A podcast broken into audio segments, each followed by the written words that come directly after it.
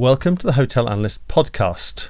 My name's Chris Bown, the editor at Hotel Analyst, and I'm joined on this podcast by Andrew Sangster, the editorial director.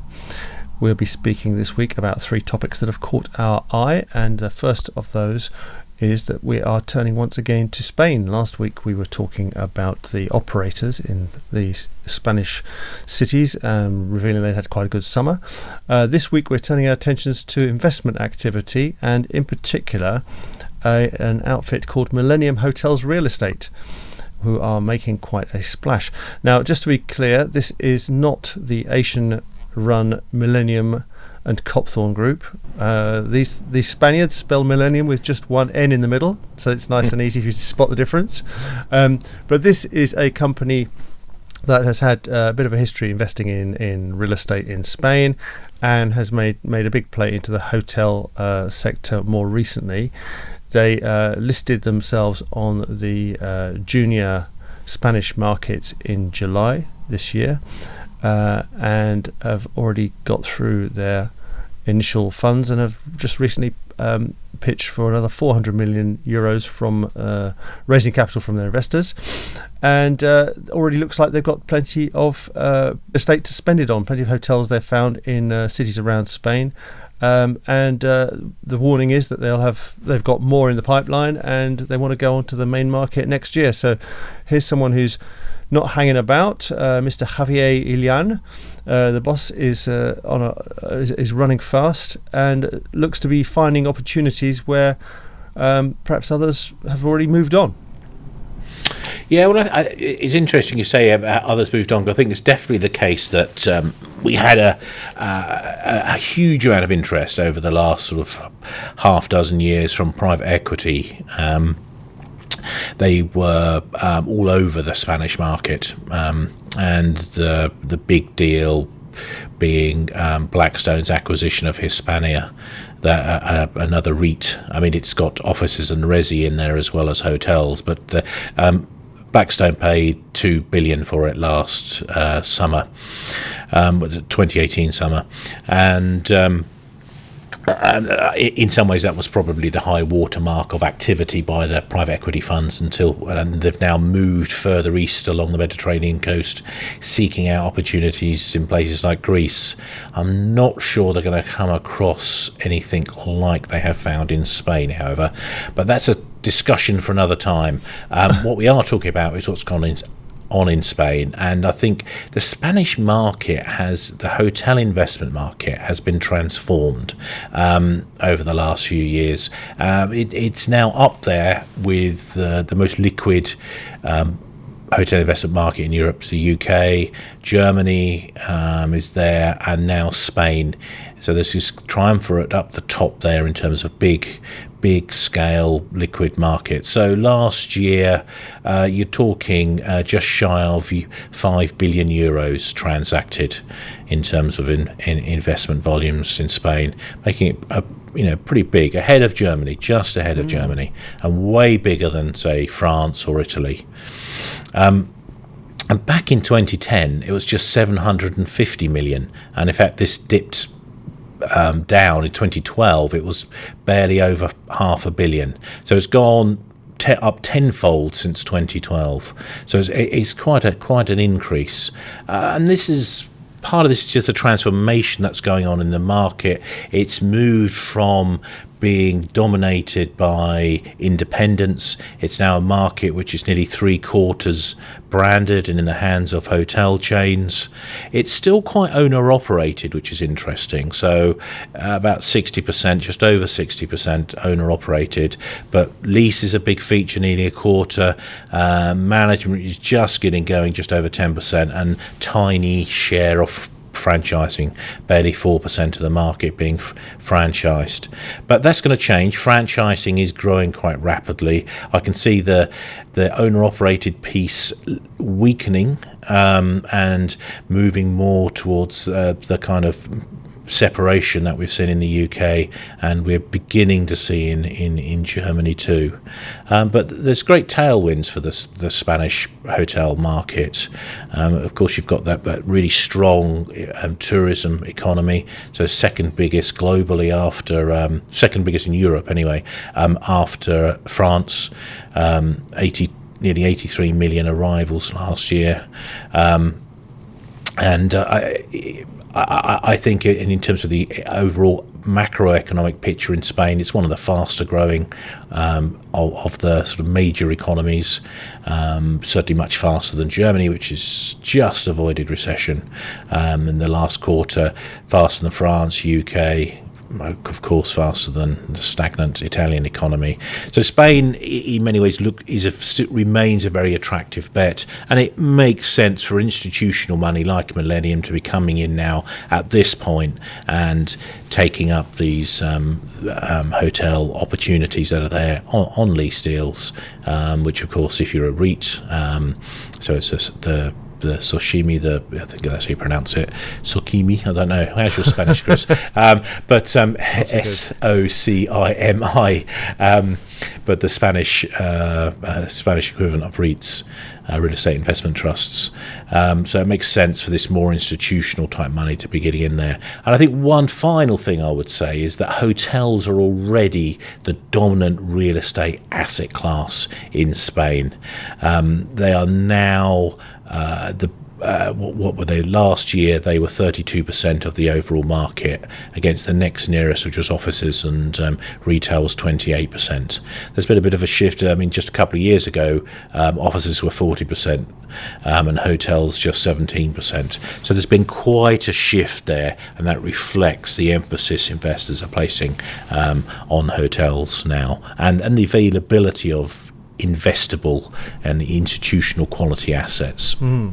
And one of the things that, uh, that was made clear to me was that Millenium is is succeeding by spotting some of the off-market opportunities and perhaps some of the opportunities that were uh, uh, not seen as opportunities by other people just because they're a bit messy or a bit complicated or perhaps require the uh, massaging of some family egos to to agree a, a sale. So um, good luck to them if they can get round and uh, pick off those. Yeah, I, th- I, think that's interesting actually because uh, in theory that's what opportunity funds ought to be doing, but um, on a single asset basis it doesn't make a lot of sense. I mean they picked up that W in. Um, in Madrid quite recently was that 80 odd 82 million euros um, so which is a work in progress project yeah yeah, yeah yeah, it yeah. is, um, but it makes sense. Um, yeah. For, for, for of, of, that scale, a fund of this size to be picking up assets like that. Mm. Right now, we're off to Japan, where, of course, uh, preparations are underway for next year's Summer Olympics.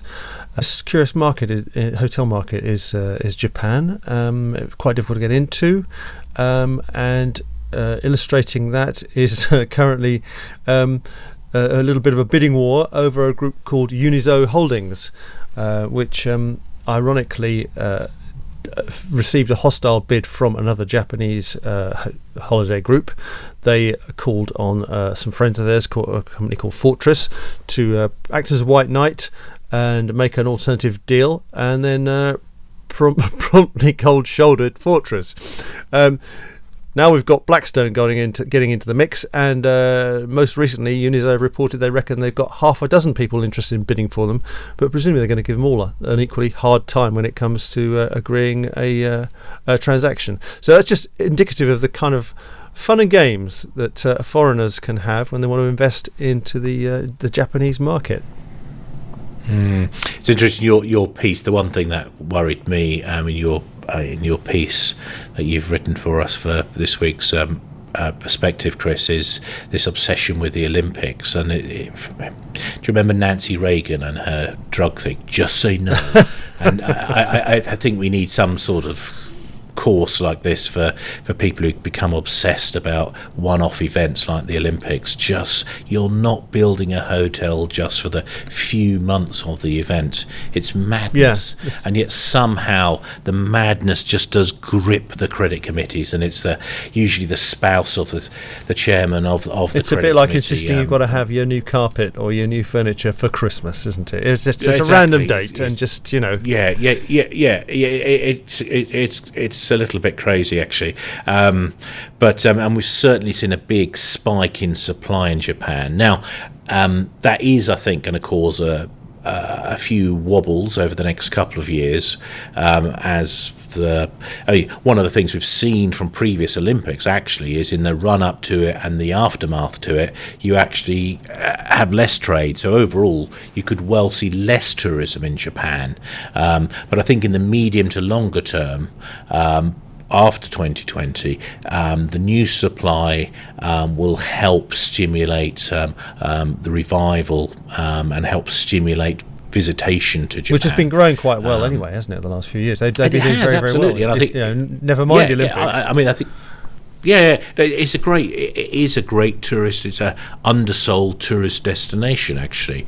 Um, yeah, as you know, I was there yeah. in October for a couple of weeks. I mean, they do have you know natural disasters, but the Japanese are super organised. They had a. I mean, last year they had a few typhoons, nothing like the one I I saw, which was the worst one in decades, actually. But um, they had a few things which just they had an outbreak of measles, I think, in Okinawa, which um, put people off going. Okinawa's the or, or a big holiday resort destination, put people off going there, um, and um, um, you know the odd odd, odd bit of uh, um, typhoon here and there put people off, but they're very resilient in terms. Of, I mean, I, there was about hundred people died in in that um, during that typhoon I um, suffered when I was there. Uh, but the but the next day, by midday, the trains are up and running again. I mean, they're they're super organised. The Japanese at, at dealing with this kind of stuff, but partly because they have have it so frequently. They suffer these typhoons, or they suffer earthquakes. Um, so I mean, un- unless it's a disaster of the kind of um, when they had the tsunami, which um, uh, back in 2011, which led to the nuclear disaster there, unless it's something of that scale, I, you know, which I, I don't think you know you, you, can't see that happening very often. Um, I think it's it's you know they are resilient enough just to go over these small blips.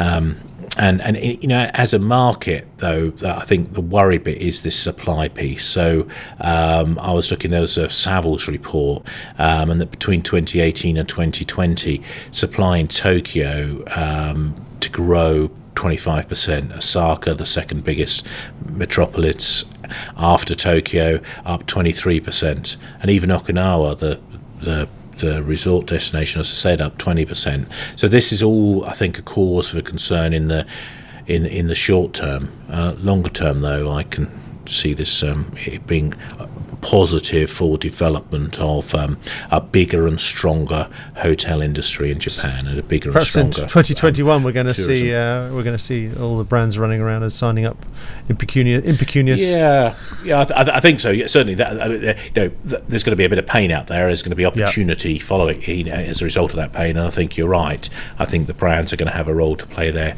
uh, as this visitation picks up because historically there hasn't been the the international visitation which should warrant international brands. But perhaps as that gets stronger, then um, we're going to see a, a lot bigger presence for international brands. And I suppose if you're planning a trip, then 2021 is a good year to go to, to Japan as well, because the because the hotel yeah, prices are going to be quite sure. good value.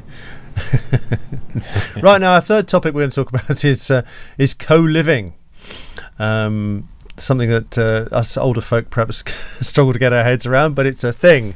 It's a big thing, and it's a grow. It's, it's certainly a growing. Uh, growing way of living in cities around the world, uh, not just in the West, but uh, across Asia as well. Um, and uh, for those who are interested in investing in buildings with beds, it does look to be uh, an, an emerging sector that could offer the next opportunity for uh, those who've got who appreciate a bit more an adventurous investment to uh, get some quite strong returns.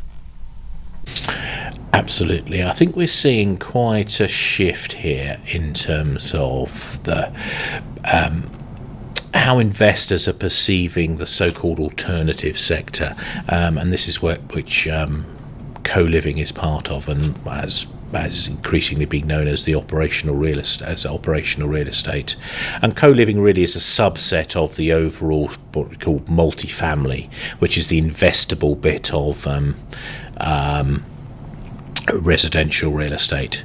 Um, and, and, and if you take that investable bit of residential real estate, um, that that's and you lump you would include things like student accommodation you'd call include things like elder elder living elder housing um, it's uh, it's now according to Savills um, it is now only just shy of the size of the biggest commercial real estate asset class offices um, so it's becoming a, um, a very significant um, play and um, while multifamily, which is the build to rent offer, is, is, is the dominant piece within within that. Um, co-living is, is is perhaps the fastest growing or one of the fastest growing pieces of it. Uh, it's quite an exciting thing, I think, for from a hotelier perspective, because if you look at something like co-living and you look at a lot of these things like elder housing, there's elements of hospitality incorporated in the operating models of these. You, you've got this this common areas, shared public space. Hoteliers are very good at maximising returns from this, at running these things. Um, there's also an element in which you've got to have yield management. Um, with co-living, you you know you want to keep the whole point of co-living is that you can come and go easily in terms of your rental contract and it's you know requires much more active um, sale of, of that property space. That sort of thing would give traditional uh, traditional residential landlords a bit of a bit of a headache, wouldn't it? You know, the idea that you, you can't tie people in for a year at a time and then know when they're quitting or get them to renew for another six months or a year. You know, it's much much easier in and easier out, isn't it? And that that will play very much to the hotel management model. Oh, absolutely. Yeah. I couldn't agree more. Um, absolutely, and and, and I, I, think this is the way. I mean, it's sweating those assets. I mean, this is one of the big. Yeah, they call it the sharing economy, but uh, it's a platform economy. But the, this notion that you, you you have these assets and you're going to make make them work a bit harder, um, and you know you don't have the void periods that you would have certainly within you know co-working the, the, the idea is that you really avoid the, the long void periods you can get say in the office market and you, and you push it out um, and through the smart yield management, you can make sure you've got at least some income stream, even if it dips off in, in, in terms of a downturn. So I, I think there's there's a lot there um, for hotels and hotel operators to get stuck into, and indeed we're seeing executives from across the hotel industry popping up into these sort of co-living um, um, offers. So it, it's it, it's a really interesting time right now to to be a hospitality specialist and to see all these different types of operational real estate. Emerge. And one of the things that really struck me having a look at this sector was the uh, extent to which it's it's growing massively in countries such as India, um, and it's not just kind of Western European you know phenomenon as a follow on from students living in comfy student apartments. It's uh, it really is a well, I, I, absolutely. I think that's one of the. But I mean, you know, you have this pressure on real estate in big urban markets like India. I mean, we have you know they have these bizarre blips. So uh, Mumbai, you know, some of the most expensive offices in the in globally, some of the most expensive real estate globally, simply because of the the huge surge in demand that's there and the limited supply, particularly in downtown Mumbai, which is on a peninsula. Places like that, you get this, and of course, you know, co-living is a solution to this. Where you've got really constrained supply, um, co-living can come in and really make it work. Smaller spaces, more efficient use of that space, um, and, uh, you know, in theory, at least everybody yeah, is a winner. Well, that's all for this week, um, and we hope you enjoyed that. And uh, we'll be back again soon with more thoughts. Meanwhile, bye for now.